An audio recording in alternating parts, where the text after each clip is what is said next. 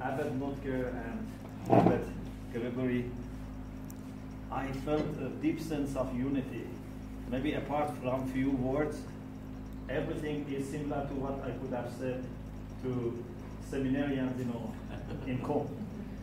And I think this is a sign that if we go a little bit deeper, then we would see that there is not that much difference. On the surface, we have many differences, but when we go mm-hmm. deeper, when we go into the spiritual world and we get closer to God, I think then everything becomes more similar.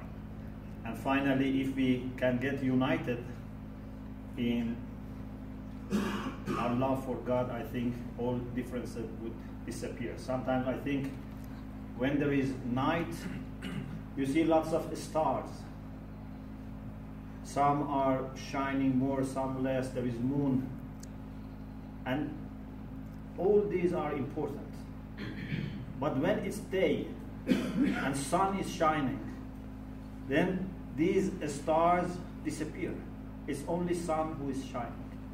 So if we move together from darkness of night to the brightness of the day and get closer to God, the differences will be there, but no longer disturbing us and taking us away from our focus on God.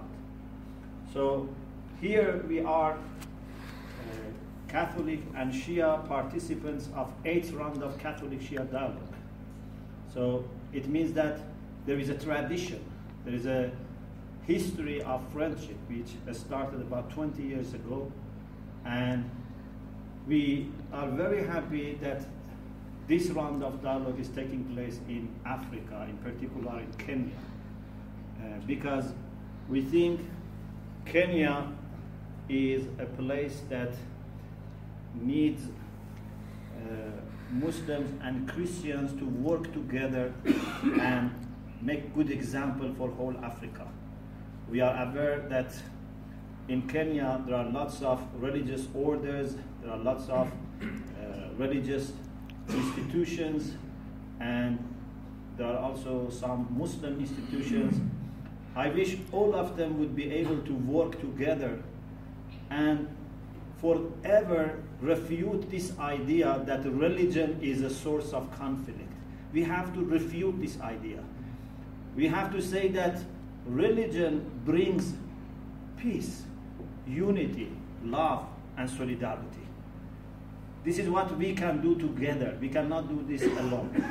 So we pray that God the Almighty would use us, as Father Notker said, as His tools and instruments to establish unity and love.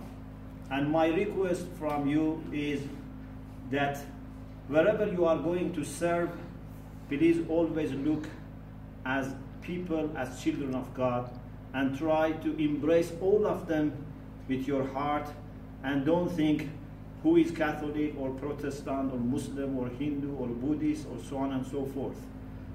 Be like what Jesus was. Be a sun shining on everyone, a rain which comes for everyone. And I am sure then you will receive lots of love from people. When we show unconditional love to people, their hearts will be open to us. So I hope that you would be all successful in your studies, in your formation, and become ambassadors of love and, uh, and unity and peace uh, with the blessings of God Almighty. Thank you very much.